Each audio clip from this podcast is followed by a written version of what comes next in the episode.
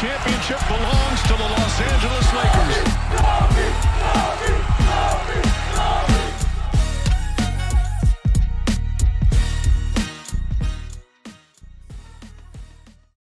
Hello, Lakers Nation. Welcome in. Trevor Lane here for LakersNation.com, your home for everything Lakers. Your Lakers just picked up a win over the Boston Celtics, a fairly comfortable win. I'm already grabbing some super chats that are coming into the chat here, by the way. But the Lakers pick up a fairly comfortable win, 117-102 against the Celtics. Big third quarter. Thank you, Russell Westbrook. Welcome to LA. My goodness, what an explosion from Russ. 15 points in the third quarter. Lakers get a much-needed win, particularly coming off that loss to the Clippers. So the Lakers do pick up the W in this one. We're going to break it all down. We're going to talk about who was good, who was not so good. We're going to talk about what this means for the Lakers season. Some new wrinkles that Frank Vogel threw in on the offensive end that I thought were pretty interesting. We'll talk about those. We'll also get into the different starting lineup that we saw as well, plus the defensive decisions that were made. Russell Westbrook guarding Jayson Tatum? What? That's what we saw out there tonight, so we'll talk about that. A lot to break down, as you guys can see. Solo show tonight, but never really just me. It's always me and all of you. So if you're coming in from YouTube, from Facebook, from Twitter, welcome in. Taking your questions and comments as we go through everything tonight. If you're listening to the podcast version of this, make sure you subscribe over on Apple Podcasts, Spotify, wherever it is that you listen to podcasts. All right, let's get into some of your questions and comments first, and then I'm going to get to the stats of the night, but I'm seeing some really positive comments here, and I want to make sure we address those. I've got a lot of people. Oh, somebody said James Worthy was lighting up a stogie after the win. Gotta love that. James Worthy, classic Showtime-era Laker. It means a little bit more, right? When the Lakers get a win, if that's a win over the Celtics, matters that much more. Better team defense. I'm seeing a lot of people mention the defense was better. Yeah, they turned up the defense in that third quarter. Only 20 points scored by the Boston Celtics. The Lakers defense finally looked Vogel-esque. It looked like a Frank Vogel defense. They were making the extra effort, making the extra rotation. I'm curious coming out of halftime what Frank Vogel said. Remember, in the past, when the Lakers really turned it on, it meant Frank Vogel kind of lit into them at halftime. I'm trying to remember who the opponent was about a week and a half ago, when the Lakers came out and really turned it up defensively and they had this big energy win. It was the first true, solid win that the Lakers had where we weren't nervous in the fourth quarter. And Frank Vogel kind of lit into the Lakers at halftime. Did he have to do that again here? Or did they just take it upon themselves to pick up the energy, pick up the effort on the defensive end, and then really get into the Celtics? Because that third quarter was a big, big difference tonight. I've got some people saying, oh, somebody asked, Che Jordan from YouTube with a super chat says, where's Ron and Chris? Rumor is they got the sack. No, Ron was in the building tonight. Ron was at the game. Ron very much is still involved, and so is Chris. Chris is as well, but he's now the NWA heavyweight champion of the world, so his wrestling responsibilities have been a bit more extensive recently, and so that's why you haven't seen him as much. But don't worry, Chris and I still talk all the time. He's still very much involved and all of that. Somebody said Vogel on the hot seat. If Vogel is on the hot seat tonight, I think that seat got a little bit cooler, right? Based on the defense that the Lakers played in this one. That seat had to get a little bit cooler right now. People saying, where's Matt the Optimist? Matt needed a night off on this one. Don't worry. Again, Matt is also still around, optimistic as ever. Mama mentality. That was a sweet win against our real rivals, the Celtics. Yeah, for as much as people hate on the Clippers, and hey, I'm right there with you. It's fair game, right? When the Clippers come up, totally fine. If we want to take a few shots at the Clippers, given what they've done and said over the past few years in LA. But the Lakers, their real rival, it's the Celtics. You know that. The Celtics are the historic rival of the Lakers. As annoying as the Clippers might be, and as much as we see them more often, right? They're in LA. We play them 3 to 4 times a year, usually 4 times a year. You've got to deal with all of that. It's that annoyance is more in your face. But big picture, the Lakers' true rival, at least in my mind, it's the Boston Celtics. And so it's always nice when you get a win over the Celtics. I've seen some people asking about trade stuff. We will get into that in just a bit. But let me get into the stats here. I'm seeing a lot of people talking about, oh, somebody said, Trevor, nice hairdo. Well, thanks. I've actually been meaning to get a haircut for the last like week and a half and just have not found the time to do it. So maybe tomorrow. We'll see. But the Lakers tonight, Anthony Davis. And I'm seeing a lot of anti-Anthony Davis comments in here. 7 of 13, 17 points, 16 rebounds, 16 boards for AD, 3 assists, 2 steals, 2 blocks. Look, I know the point total wasn't what we'd normally expect, like 24-ish points out of Anthony Davis, but 16 boards, that's a pretty nice night from AD. LeBron James, 30 points, 5 assists, 13 of 19 shooting, 2 of 5 from 3. Nice night from him as well, plus 18 on the night. Russell Westbrook, 24 points, 11 assists, 4 turnovers, but his turnovers were largely trying to make things happen. I didn't have as big of a problem with the turnovers tonight, in part because he was so good on the other possessions. 9 of 16 shooting, 1 of 4 from 3, 5 of 6 from the free throw line. Nice night from him. The bad beat on the night, the over-under, was 220 points total. Yeah, if you do the math, 117 to 102, they hit 219. Ouch. Not great. Our guy Mark Gunnels picked the over in this one. He was all, if THT can make a three, my goodness, 0 for 5 from 3. If THT hit one of those last threes, the over would have paid. But he also picked the over points on LeBron James, so maybe that's a wash there. LeBron easily got that one.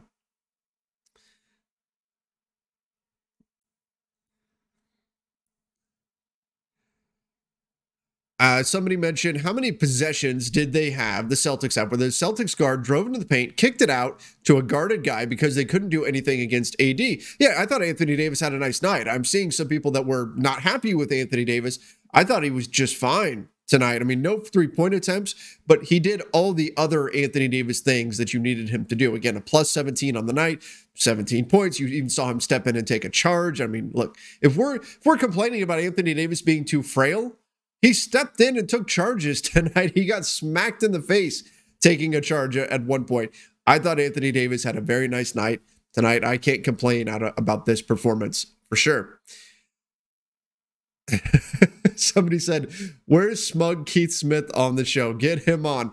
I don't know where Keith is. He's probably doing some Celtics things and all that. I promise you, Keith is not smug. Keith is one of the most down-to-earth people that you will meet.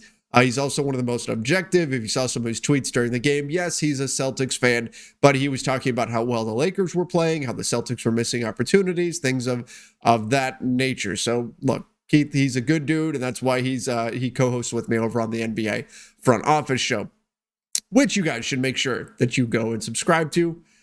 I'll throw in some little comment about the Lakers beating the Celtics when we do our show tomorrow, breaking down NBA news.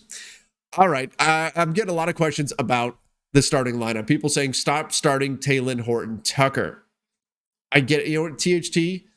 Frank Vogel said before the game, actually he said it yesterday after practice, that THT, he believes, is going to be a plus three-point shooter. He's going to be an above-average three-point shooter. And you could see Talen like forcing, begging and pleading a three-point shot to go in, even in garbage time. He just started shooting more threes, trying to get a make. Didn't happen. 0 for 5 from deep, 5 for 14 shooting, 6 boards, 4 assists, 2 steals, 1 block, 3 turnovers for THT, who's a plus 16 on the night, 12 points. I was a bit concerned about the starting five as well, just like you guys were. When the starting lineup came out, I got the notification from Lakers Media Relations, this is the starting lineup, and I went, oh my goodness, what is happening here? The starting lineup: Talen Horton-Tucker, Avery Bradley, Russell Westbrook, LeBron James, Anthony Davis. There's no spacing there. Like, obviously, Talen Horton-Tucker is struggling so much from behind the arc. He was about 11% from three since the first three games. The first three games back, he was great. Since those three games, he's have been shooting 11% from three. So he went 0 for 5 for tonight, so it's even worse. So he's probably, what, like 9%, maybe 8%, something like that from three. Since then, teams are ignoring him behind the three-point line. They're asking him to shoot threes. Avery Bradley, he can hit them. He was 1 for 2, shoots about 35%, but he doesn't shoot them well enough to where anybody really worries when he's out there behind the arc. Nobody's going to close out to him. So my instant thought was, oh my gosh, their spacing is rotten again, and the Celtics are going to pack the paint. And sure enough, they did. Again, that we saw. Anthony Davis will get the ball in the post, 5 Celtics in the paint. Multiple times this was happening. Every single time. AD gets the ball down low, 5 Celtics in the paint. It was driving me crazy. And then they made the decision defensively. I thought, okay, you put Avery Bradley on the floor. You want to have an extra guy that can get switched on to Tatum and can at least maybe give him a tough time. Frank Vogel made the decision to start Russell Westbrook defending Jayson Tatum. I was talking to some of the Lakers Nation staff, and I said, you know what? Out of that starting 5, the last guy that I would pick to defend Jayson Tatum would be Russell Westbrook. And it worked in the second half. It worked a bit in the second half. Russ did a pretty good job, to his credit. Got into him. I don't know if starting Westbrook on wings is a good strategy going forward, especially Jayson Tatum, who can just rise up and shoot over you. Didn't like that that much. But overall, Russ did a pretty good job fighting through. I don't like putting him on the high-scoring wings, but I do wonder if maybe this is a path forward defensively. We've seen where Russ has struggled with quick guards. What if you let Russ deal with the size disadvantage and go up against a 2 or a 3 and let him be that guy? Hopefully that 3 is not Jayson Tatum. It's not like a Paul George. It's not somebody like that, like a high-scoring guy, but you let him go defend the other wing. Now, we've also seen him get back cut a lot in some of those situations, but maybe that's something to explore, letting Russ use his physical strength a bit. Personally, I probably would have started Talen Horton-Tucker on Jayson Tatum. I thought that was part of the point of having this lineup, was to use Avery Bradley on Schroeder, which they did, and then to put THT on Tatum and then let Russ kind of hide against Marcus Smart. I thought that was going to be the plan going forward, but it wasn't. They started Russ on Tatum, and Tatum started out with 14 points. 14 points, like almost from the opening whistle. He just went berserk. Cooled off later on, though, and Russ wound up kind of making up for it. Played pretty good defense after that. But I don't know if that's a strategy I want to go to night in and night out. On paper, it doesn't sound like a good idea to me. So I was surprised to see that. Also surprised that Avery Bradley was the guy that got the call to start. I understand needing somebody to defend Schroeder, and he did a pretty good job of that. Schroeder was not good tonight for the Celtics. Schroeder just 1 for 6 shooting, did have 10 points, got those all at the free throw line. 5 assists for him. He was a -8. On the night. Avery Bradley picking him to defend Schroeder. Okay, I get that. But that Lakers starting lineup, it's just screaming for floor spacing. And I've actually been pretty impressed with what we've seen defensively from Wayne Ellington. He's not been great. He's not been an all-star defender, but he's been serviceable. And if you're getting that out of him, then throw him in the starting lineup. Give yourself a floor spacer out there so that Russ has a little bit of room to work with in the paint. It feels like that's an obvious change for the Lakers, but for whatever reason, Frank Vogel has not gone to it yet, instead sticking with THT in the starting 5. Again, defensively, it makes sense to go with THT, but offensively, I feel like Wayne Ellington's spacing would matter. All right, let's see what else we've got going on here. Some of your super chats. Somebody else commenting, we had... Chris Rusalisi commenting on the starting lineup. Yeah, I just talked about that one. Again, I was surprised by it, but it wound up working out. Let's see what else we've got here coming in. I've got Landon Archuleta said, the Lakers being a third-quarter team all of a sudden is certainly a twist that I didn't think would happen so quick. Does Russ help with the energy? You know what? It's weird, isn't it? Because the Lakers to start the season were terrible in third quarters, and now suddenly they're like, They pick things up in the third quarter. Tonight was certainly the case. Is it Russ's energy? That certainly matters. You know, I mentioned this to the Lakers Nation staff. We were talking during the game. And I said, you know, Russell Westbrook would be a heck of a lot of fun if the Lakers were consistently winning. Let's say this team was like 2 in the West or 3 in the West, and they had a solid winning record. Russ would be a lot of fun. Like, he really interacts with the LA crowd. And he really has a good time out there and brings the energy when the team's winning. When they're losing, I feel like he tries to do too much sometimes, and that can create some problems. When they're winning, Russ is a blast. When they're winning, the energy he brings is certainly infectious. So that's a good point. Scorpio Sky. What's up, Scorpio? Good to have you here chatting in, man. We got to have you on the show again soon. Said, wasn't crazy about the starting lineup. The defense was better. Aside from that, people need to give Westbrook his roses. He's been tremendous lately. Yeah, hasn't this been the better version of Russell Westbrook that we were kind of expecting from opening night? And what we keep hearing, that little kind of whisper from OKC fans, even from Houston fans, then Russ takes a little while to get going, that he starts slow every single season. That maybe that's true, because now we're starting to see good Russell Westbrook. Westbrook has been much better over the last few weeks. If this is the guy that you're getting for the rest of the season, that's going to help the Lakers tremendously. Now, you can argue that he's still not the top-tier superstar level player. It's still not give the ball to Russ and he's going to lead you to victory every single night. That's fine. You can argue that he's not worth his contract. It's fine. But if they get this version of Russell Westbrook, he is going to help them win basketball games. How many? I don't know, but he's going to help them win if they can get this version of Russell Westbrook moving forward, and he absolutely deserves plenty of credit for that. Speaking of which, let's just do it. Let's just do this. 360 award of the Lakers stars, Anthony Davis, LeBron James, Russell Westbrook, 360. Who gets it? Who was the best out of that group tonight?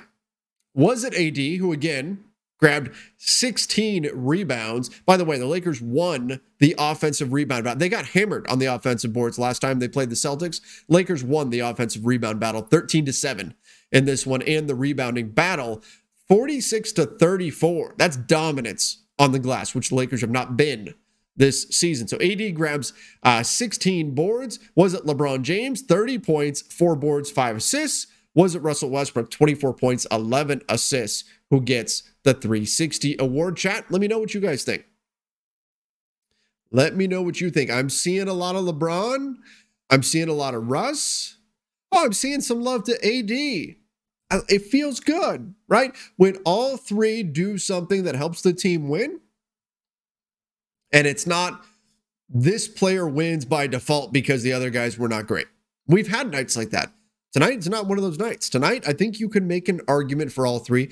I think you can make a bit of a stronger argument for LeBron or Russ than AD. I thought AD had a big night, but I think the stronger arguments are probably LeBron and Russ in this one. I'm seeing a lot of Bron. I'm seeing a lot of Russ as well.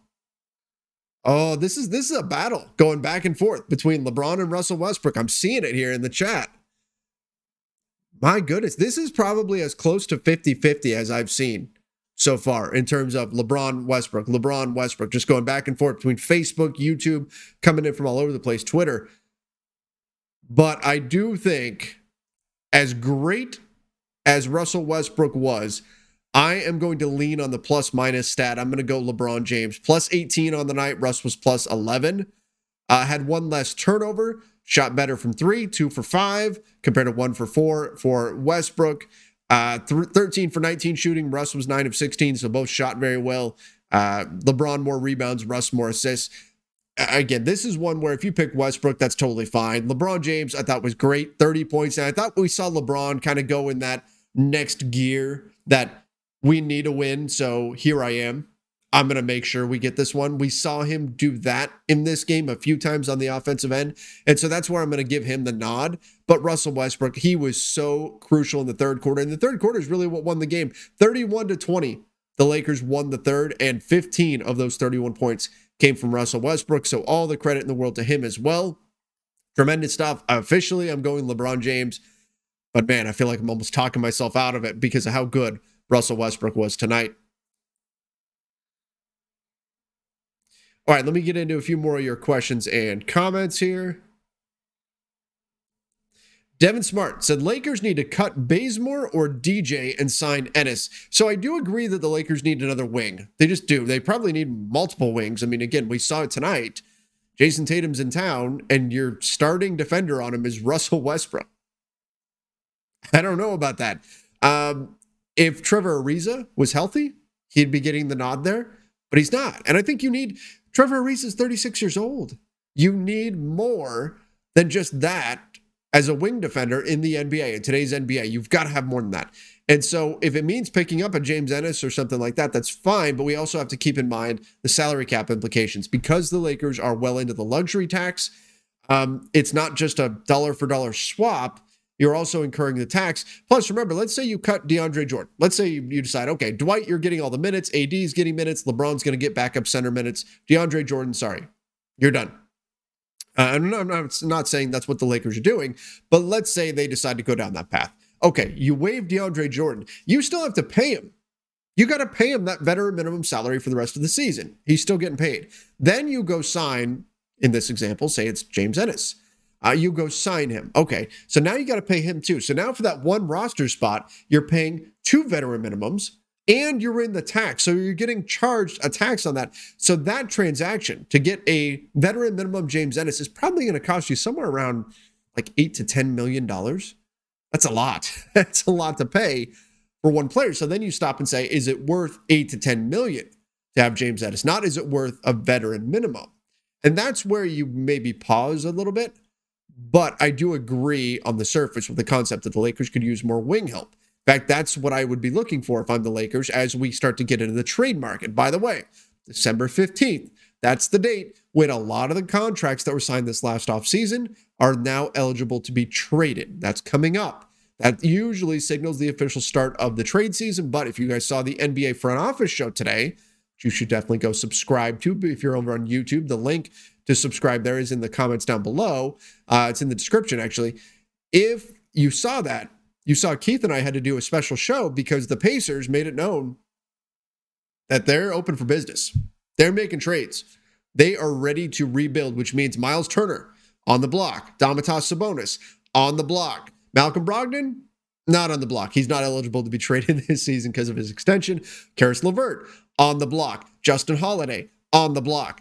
A lot of guys that could be interesting trade targets. I'm not saying the Lakers are an ideal landing spot for any of those guys or that the Lakers have the assets to go get those guys.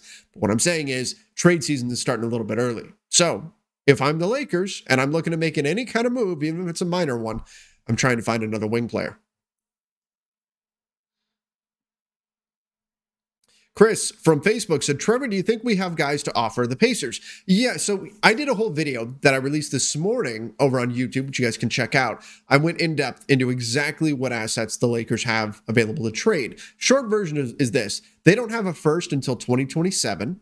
That's the earliest first-round pick that they can trade. They have some second-rounders between now and then, like a 2023 second, 2024 second, things like that. And then you have some contracts. You've got Talen Horton-Tucker's contract at $9.5 million. Kendrick Nunn, who again is yet to play. And Frank Vogel mentioned yesterday or the day before, that he does not expect to see Kendrick Nunn before the end of the calendar year. So that means we're not seeing Kendrick Nunn until January at the earliest. But he's a $5+ million salary that in salary matching, okay, you can add him into something. And then they've got veteran minimum contracts. Don't assume that Westbrook, LeBron, or Anthony Davis is tradable. So that's the situation the Lakers are in. Those are the salaries you've got. And the opinions on Talen Horton-Tucker around the league, they're going to vary wildly. There's going to be some teams that are going to think he's got great potential. They're going to see the first three games back and they're going to go, man, what could this guy be?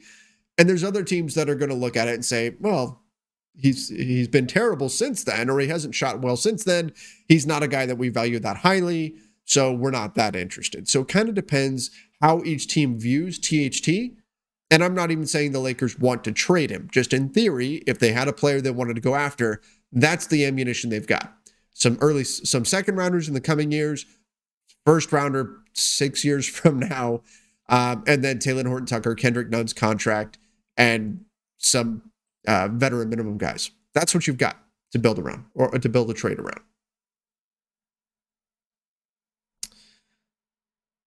All right. Oh, then my next super chat here. Mook Mora said, I know this may be irrelevant, but given the Pacers news, would you think Myles Turner would be a great fit if given a chance to trade for him? I think he's interesting. I mean, he's a big that's shooting, 38-ish, 39 maybe percent from three, leads the league in block shots, so that's pretty important. Oh, Mook Mora sent it again. I'm just getting to your question, man, but appreciate the super chat, certainly. Look, he's interesting, but here's my problem. Do you want to pay Myles Turner $18 million per season, this season and next season? Do you want to pay him that much, knowing that in crunch time, he's probably not on the floor because it's going to be Anthony Davis? You're probably not going to run. Now, starting games, AD and Myles Turner together, whew, that's fearsome. Good luck scoring at the rim with that. But to close out games, are you really going to put both of them on the floor knowing that they're going to be put in pick and roll situations, asked to switch and defend guys out on the perimeter? I don't know. I'm not sure on that. So that's where you might have a little bit of pause. Do we want to pay that much money for a guy that we know most likely is not going to be in the closing lineup because it's going to be AD at the 5. That's something to consider. But he can stretch the floor, so that does mitigate the issue a bit. I question the foot speed on the perimeter, but, you know, it's something you would have to consider. Something you'd have to consider looking at.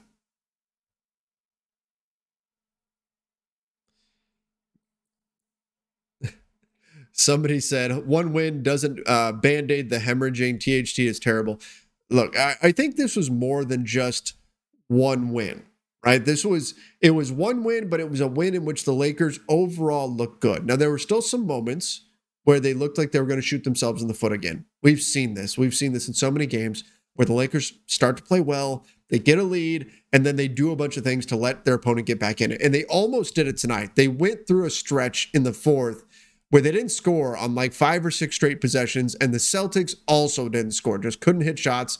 And it looked like, you know, Keith mentioned this, the Celtics burned up a lot of their makes last game. Last game, they were red hot shooting. I can't remember off the top of my head who they played, but they were red hot. And Keith went, uh-oh, they just used up all of their makes. They're going to be cold against the Lakers. And the Celtics did shoot 44% from the field and 30% from 3 on the night, 70% from the free throw line. By the way, 29 free throws for the Celtics to just 15 for the Lakers. Yikes. But the Lakers shot 54% from the field compared to 44% from the Celtics. So the opportunity was still there for the Celtics to make this interesting had they made a couple of threes.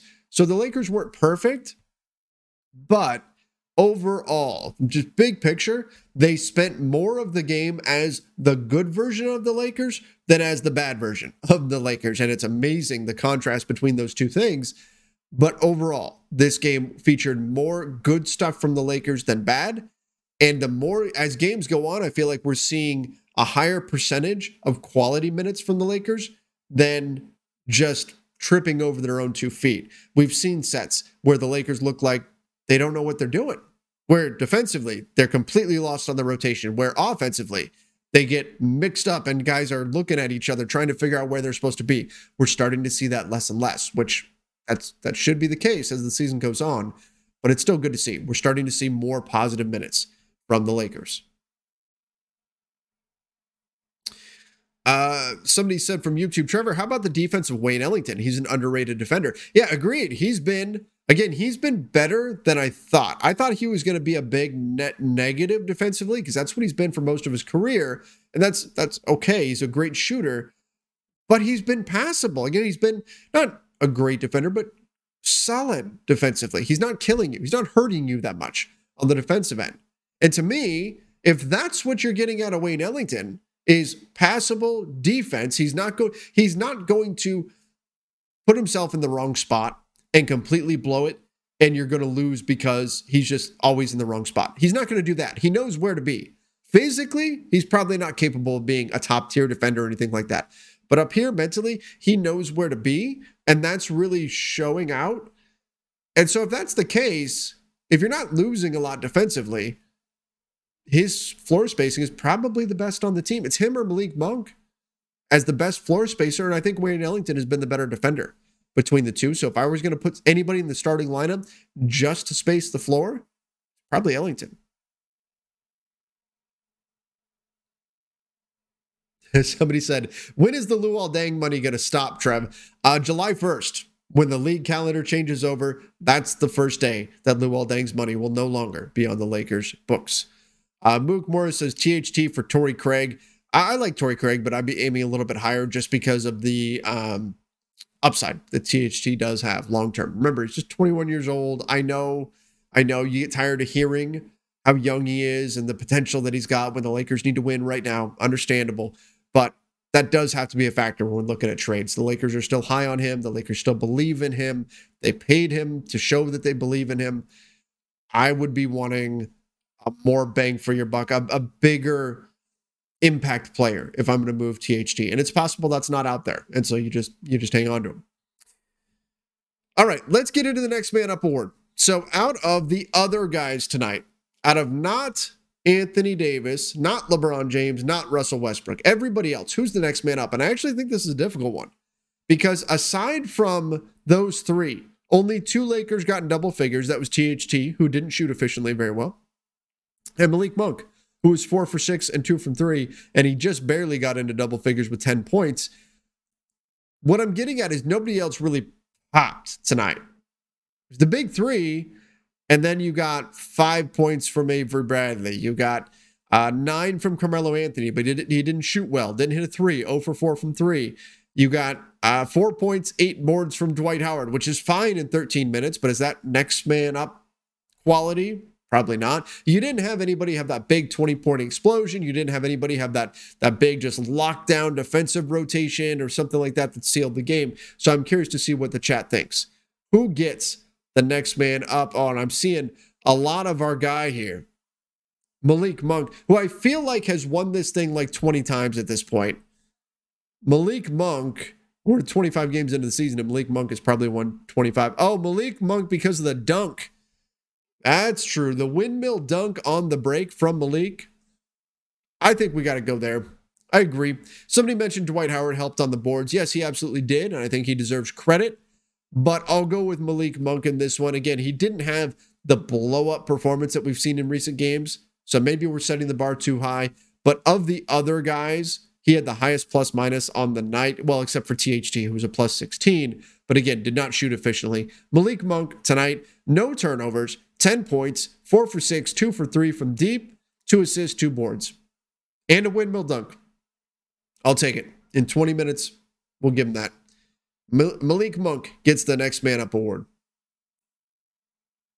Somebody said Carmelo Anthony kept getting burned on defense. That was from David Vasquez on Facebook. So if you saw what the Celtics did, what the Celtics do, and they did this last game too in Boston, is they switch hunt. And by that, I mean they get the ball to Jayson Tatum, and then they have whoever the weakest defender or the least capable defender on the floor is of stopping Jayson Tatum, they have that player's man go set a screen for Tatum to force the switch onto him. So they switch Carmelo Anthony onto Tatum. They switch Malik Monk onto Tatum. Those are the two guys they like to pick on. We saw it last game too. In fact, I was disappointed the Lakers didn't switch hunt Ennis, not Cantor anymore, Freedom now, changed his name, became a U.S. citizen, but they didn't switch hunt him. They didn't punish the Celtics for putting him on the floor much and put him in pick and roll situations. It was one of my frustrations last game. I thought the Lakers needed to exploit that a little bit more. But regardless, the Celtics do a nice job of switch hunting. And so we saw a few times where Carmelo Anthony was put into disadvantageous situations where he had to move his feet on the perimeter and he got burned. That's not against Carmelo Anthony. That's what he is right now. Everybody knew that coming in. That's not a lack of effort on his part. That he doesn't have the foot speed to keep up with these young perimeter scorers in the NBA. So there's no surprise there. It's on the Lakers to try to scheme around that. There was one play where Wayne Ellington came over and didn't quite have the size to stop Tatum anyway. This is where having another bigger wing player on the floor, like a Trevor Ariza, would help out the Lakers a lot, both in terms of the on-ball coverage of Jayson Tatum, but also off-ball. Just having another person that can slide over and be kind of a long arm, big body. There's a difference between Trevor Ariza sliding over and contesting a shot and Wayne Ellington sliding over and trying to contest a shot. Big difference there. So this is where I think the Lakers could use some more wing help. But again, Carmelo Anthony, yes, he got burned on the perimeter, didn't hit his threes tonight, was not a good night for him. But overall, he's been a great addition to the Lakers this season, even if tonight wasn't his best. Do keep in mind, he was sick coming into the game. He was questionable to even play. A non-COVID illness for Carmelo Anthony, so we do have to remember that when we're factoring in his performance. He has been sick, so perhaps that was part of the reason, too, why he looked a little extra slow. Totally understandable.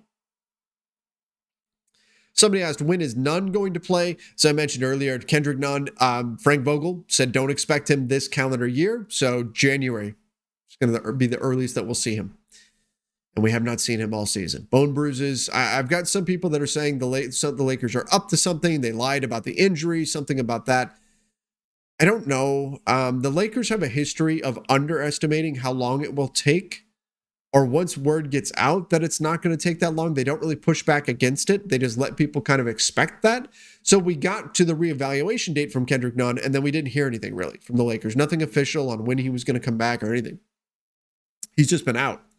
So that's not great, because then you've got expectations out there that a player's going to be back, that they're going to be ready to go, and then they're not, and people start looking around saying, well, what's wrong? Why is he not back? What's happening here? Is there something going on? It just creates unnecessary buzz around a player that doesn't need to be there, that you can get ahead of. But this is how the Lakers have operated. They've chosen to kind of stay quiet there. But at least we have some clarity now. Frank Vogel saying he's not back till at least January. Bone bruises, some of them, depending on the severity of it, can take a really long time to heal. So this doesn't mean that they're hiding some other injury or something like that. It could just mean it's a bad bone bruise.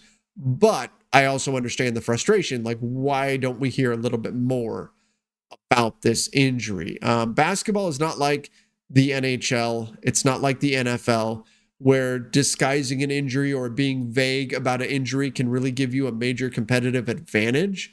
Heck, even soccer. Sometimes you'll hear a player's injured and it's a lower body injury. They won't even tell you what, if it was a knee, an ankle, a toe, anything. They won't tell you, right? Because there can be a competitive disadvantage to the opponent knowing, particularly injury to a player. Basketball isn't quite that way. So it rings as strange when we don't have more details on a player injury like this.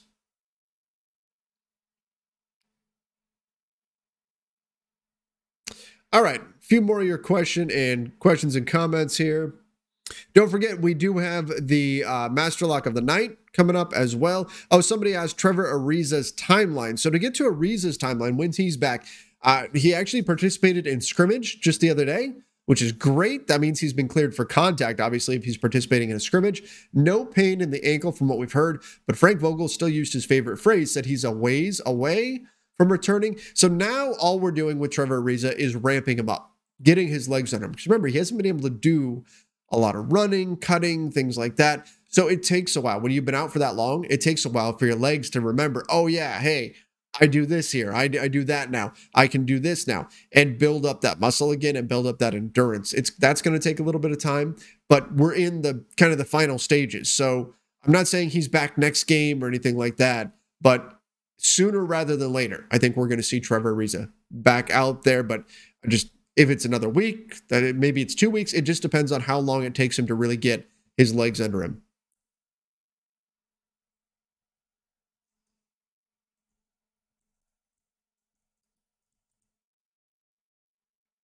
All right, let's see what else we've got here. Somebody said it's always good to see the Lakers beat the Celtics. Absolutely. Sam Blue from YouTube, is Trevor Lane related to Trevor Ariza? That's not how names work. Just because two people have the same first name doesn't mean they're related. In fact, most cases, unless you're George Foreman, you don't wind up with the same first name in a family.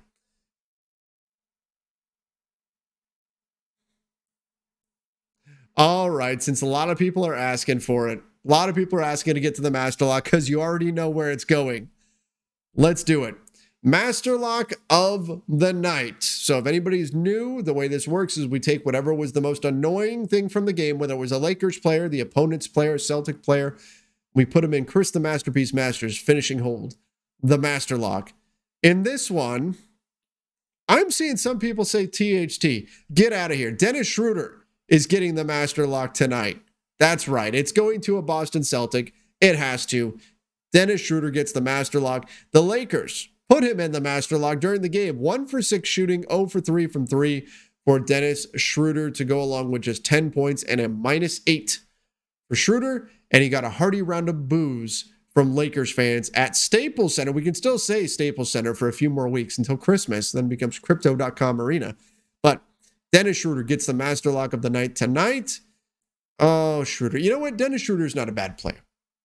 Not a bad player. And frankly, I think he's a value on the contract that he's got right now this season with the Celtics. But you turned down 4 years, $84 million from the Lakers. You're saying the contract wasn't in front of you or whatever. Okay. But you turned down 4 years, $84 million from the Lakers because you wanted more in free agency. And look what wound up happening. We talked about this. Talked about it a ton during the offseason. There were more point guards than there were landing spots for point guards. More point guards on the market than there were landing spots for them, and the music was going to stop, the money was going to dry up, and somebody was going to be left out, at least one player. That one player ended up being Dennis Schroeder. 4 years, $84 million, I thought might have even been an overpay for him. And again, I don't think he's a bad player, but that was a major mistake, and it's led him to the Boston Celtics. Now, obviously, he had those choice words about the Lakers after last game, the infamous graphic that a certain media company put up about the Lakers with Dennis Schroeder doing the walk-off interview. Tonight, not his night. 1-for-6 shooting. So, no revenge game for Dennis Schroeder, and he gets the master lock.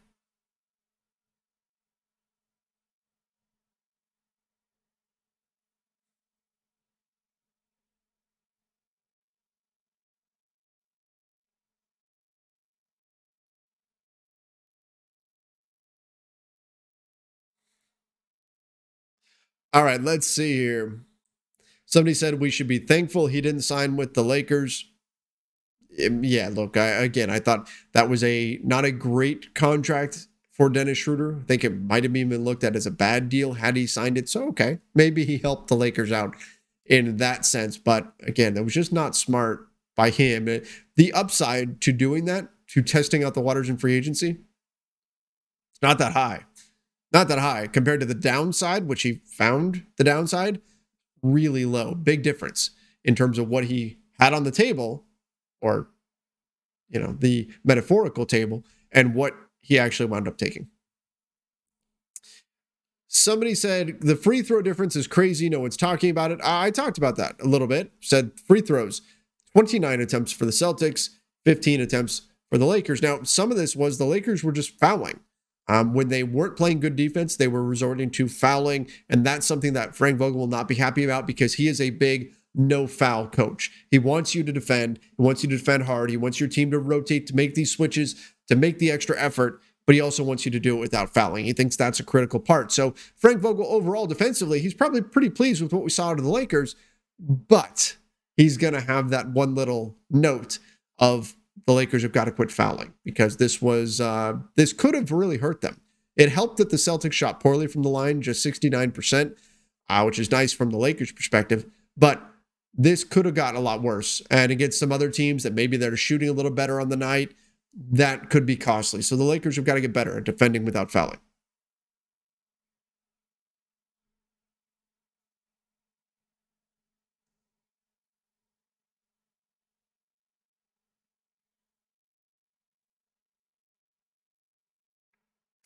Clint Baps said, Trevor, a big difference I've noticed is that Westbrook is making his layups. Usually he misses quite a few gimmies. Yeah, he's been a little bit better. He's been a little bit better in terms of finishing those. So that's been nice to see. The finishing at the rim is really important, because it's deflating when you miss a layup, especially when Russ goes flying out of bounds on a layup. Because if you miss it, it's a live ball. Even if he makes it, teams are running in transition off of makes. If you've seen that, it drives me a little bit crazy, because it's frustrating when you're the team that does a great run, something great, gets a bucket at the rim, but your offensive player, the guy who scores, goes flying out of bounds on it. The other team grabs the ball real quick and they race up the floor, and they have a 5-on-4 going the other way. Russell Westbrook, if you miss that, you don't get the point, and then you give up a 5-on-4 going the other way, sometimes even worse. So, yeah, missing those ends up being a big deal, but he's been a bit better at making them lately. And I think that's all just part of Russ in general being better the last couple of weeks than we saw at the beginning of the season. The turnovers are down. A lot of things are down. Somebody mentioned the Lakers aren't complaining as much tonight. The turnovers down, missed shots are down, things like that. Other stats are up. And yeah, we also saw the Lakers hustling back a bit more. There were a few plays where the Lakers stayed back to complain, but it wasn't nearly as prevalent as we've seen early in the season, where you would have, let's face it, LeBron, Russ, even AD. They would think they deserved a call or something like that, and they would stay behind to play to complain, and the Lakers were getting scored on the other end. That can't happen. You can't do that. You can't spot teams. The Lakers aren't good enough to spot teams' points in transition, because they're too busy complaining. So it was nice to see that cut down on a little bit, although part of that might be they were winning the game. So you're not going to complain as much when you're winning.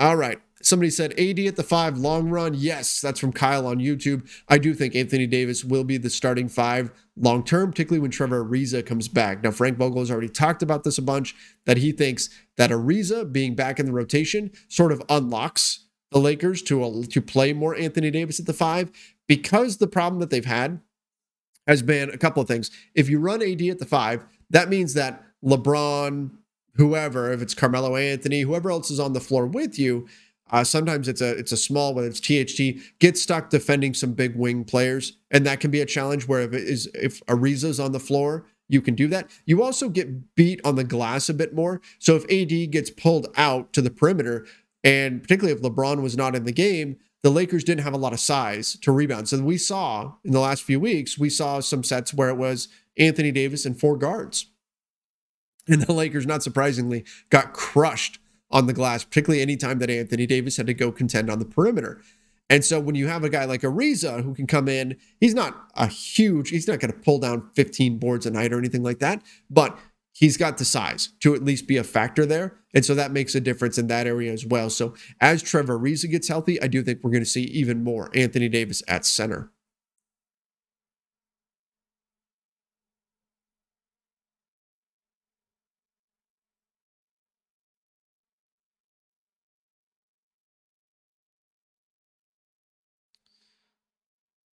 All right, let's do one or two more.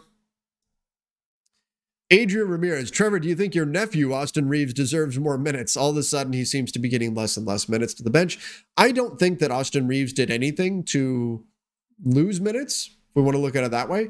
I think that tonight, just the Lakers had it going defensively, particularly in that third quarter. So where you might have seen Austin Reeves sub in, Frank Vogel just stuck with the guys who really had it going. Reeves played 3 minutes tonight. That, just garbage time minutes. But I think we've seen some really strong play from him overall in the season. And so I would be surprised if he was completely out of the rotation. I think it was just the way the flow of the game was going tonight that he didn't get in there. But I do think that Reeves is going to be a solid piece for the Lakers moving forward.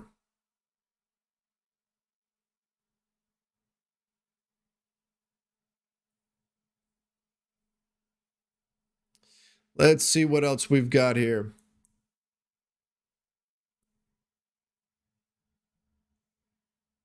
Maddie James from YouTube said, I'm so happy to see the way the last few third and fourth quarters have started and finished with the Lakers' intensity picking up on both ends of the floor. Definitely a positive. Absolutely. Absolutely. We talked about this a few weeks ago. There were a few times where I looked at the game and I was disgusted.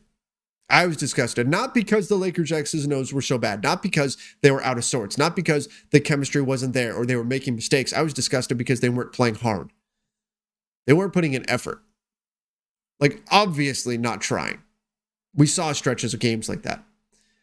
And that, as much as we talk about, is this the best lineup? Is this the best scheme? Should the Lakers be doing this on defense or should they be doing that? As much as we talk about all those things, none of that matters without effort. And so I think what Maddie is getting to here, that the Lakers they've ramped up their effort, their intensity. I think that's really key. Because again, all of the other stuff does not matter if you're not going to play hard. And for a stretch there, we saw a Lakers team that would go through these moments of these kind of woe is me, down on their luck moments where they just couldn't seem to get out of their own heads. And they were getting scored on, and their body language was terrible, and they looked like they felt awful, and they just weren't trying. They weren't making the extra effort on plays. And so now we're seeing that change. Now we're seeing the Lakers make the extra effort, and this is key, it's leading to success.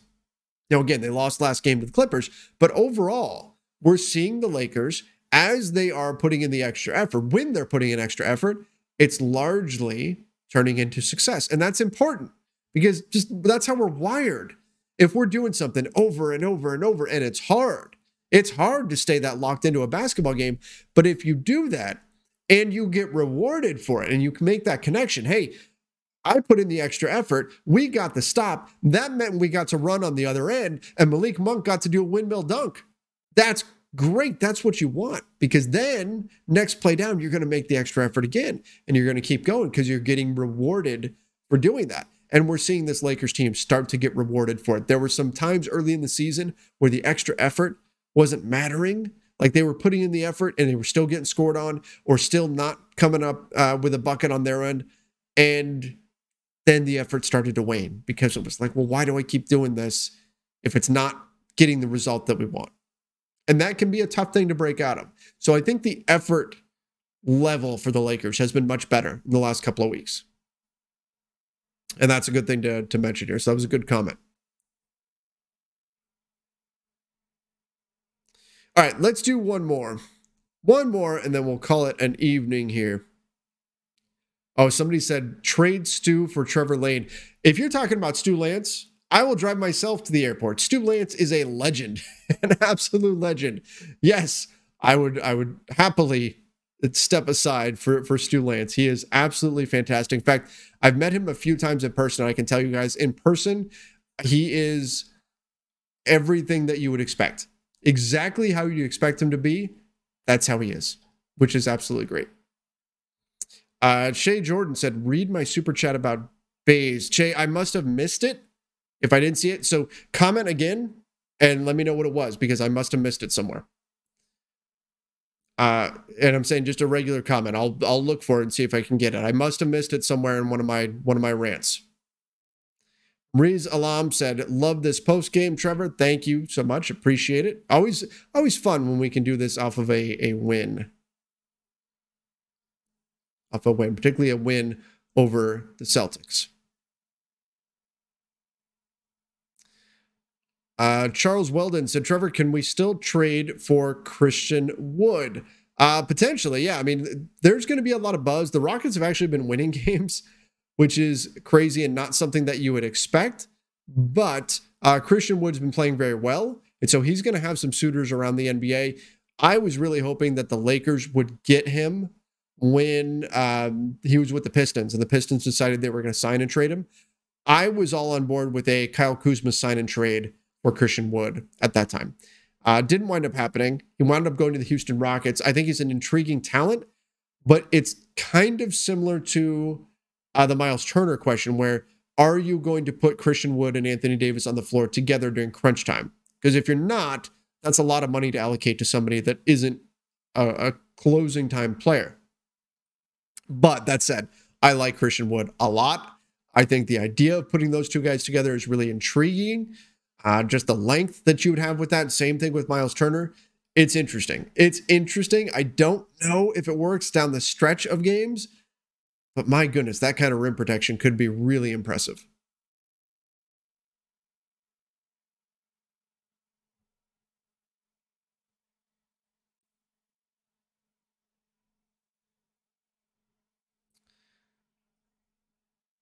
All right, somebody mentioned Myles Turner to the Lakers. You know, that was something that I talked about a little bit ago, something that they could. Okay, so Shay Jordan here with the super chat that I missed said, I said Baze always cops flack, but his bench energy is first class. I hope he gets another run and steps up. Yeah, you know what? When Kent Bazemore fell out of the rotation, I said, don't just assume he's dead and gone and you're never going to see him again. He'll probably get an opportunity at some point. The question is, will he capitalize on that? Bazemore during training camp separated himself from the other wing defenders to the point where Frank Vogel called him out, specifically said, this guy's on a different level than the other wing defenders. He has separated himself from the rest of the bunch. That's pretty high praise coming from a defense-first head coach. However, the defense started to slip as the season went on, and the offense wasn't there. So if you're not getting great offensive production, and you guys saw Kent Bazemore driving to the basket, oof, that's an adventure. That is an adventure, and you have no idea which way it's going to go. So once that happened, when you were getting offensive struggles from him and the defense wasn't quite there, the minutes went away for him. But he's still an interesting guy, and I think at some point he's going to get another shot. For him, it's a matter of staying locked in. Look at Dwight Howard. He was out of the rotation, didn't play one game, and then DeAndre Jordan upset Frank Vogel, and so Dwight Howard got an opportunity the next game.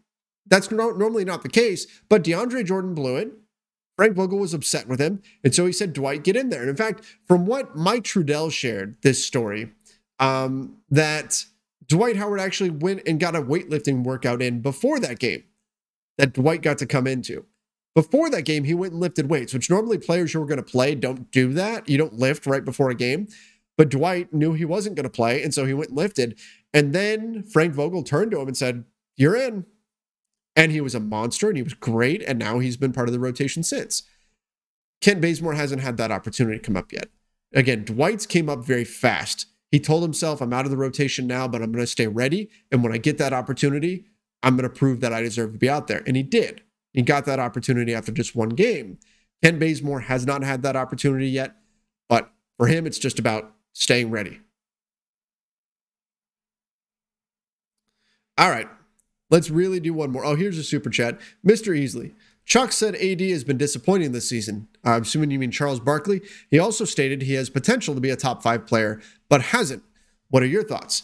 You know what? I don't think that we can look at Anthony Davis and say he's fulfilled his potential. I also don't think you can look at AD and say he's bad. He hasn't been the bubble Anthony Davis, the championship Anthony Davis. That guy was not only a defensive monster, but his jumper was fantastic on the offensive end of the floor. That guy is a potential league MVP, right? That Anthony Davis. The AD that we've seen is more like all-star caliber Anthony Davis, but something's missing. So that's not saying he's been bad, but everybody's seen how good he can be, and so they've set the bar really high for him, and rightfully so. So I agree with Charles Barkley that he can be a lot better than what he's been so far, but that doesn't mean I think he's been bad. It's not like he's been a net negative for the Lakers. I think they're a much better team, obviously, with him on the floor than off. It's just that the bar is set so high for him that we're always expecting him to get to that next level. And we'll see. Again, I think that stretch in the playoffs, 14 months ago, is the best we've ever seen him play in his entire career. He was phenomenal. And hopefully we're not just forever chasing that. Hopefully he does hit that level again. Brian Wong from YouTube, the super chat. What do you think is the best player we can get with a THT-centric package? Again, it's so hard to tell because THT has the value is going to depend on the team that would be receiving him. Some teams will see him as this really intriguing young player with tons of upside. Other teams will see him as a guy who just hasn't quite panned out yet. It just depends on the beholder, the eye of the beholder in this case. So it's hard to say. But if I'm the Lakers, I would want something. If I'm going to move him, I would want something significant to trade him. Otherwise, I think it's worth it just to hang on to him and see what his upside is. I would want somebody pretty good before I would move him. All right, guys. Appreciate all of your questions and comments coming in. The Lakers do get a big win, and always nice when you get a win over the Boston Celtics. Next up for the Lakers is the Memphis Grizzlies going out on the road here on the 9th. They'll take on the Grizzlies, and then second night of a back-to-back, our old friends, the Oklahoma City Thunder, see if the Lakers can get a win against a bad team that they are 0-2 against. But the Grizzlies, I believe, still without Ja Morant. The Grizzlies also just blew out the Thunder by 73 points, less than a week ago. So you never know what's going to happen in these games. Lakers will be in Memphis for the next one, heading out on a very short road trip. So Lakers Nation, again, appreciate you guys joining me tonight. Make sure you do subscribe to the Lakers Nation YouTube channel. Go check out the NBA Front Office Show as well, where Keith Smith and I cover the entire NBA. I'm sure we'll talk a little Lakers Celtics on tomorrow's game, only this time the Lakers got the win. So I'll be a bit happier about it. Thanks again, everybody, for joining me. Till next time, see you and stay safe.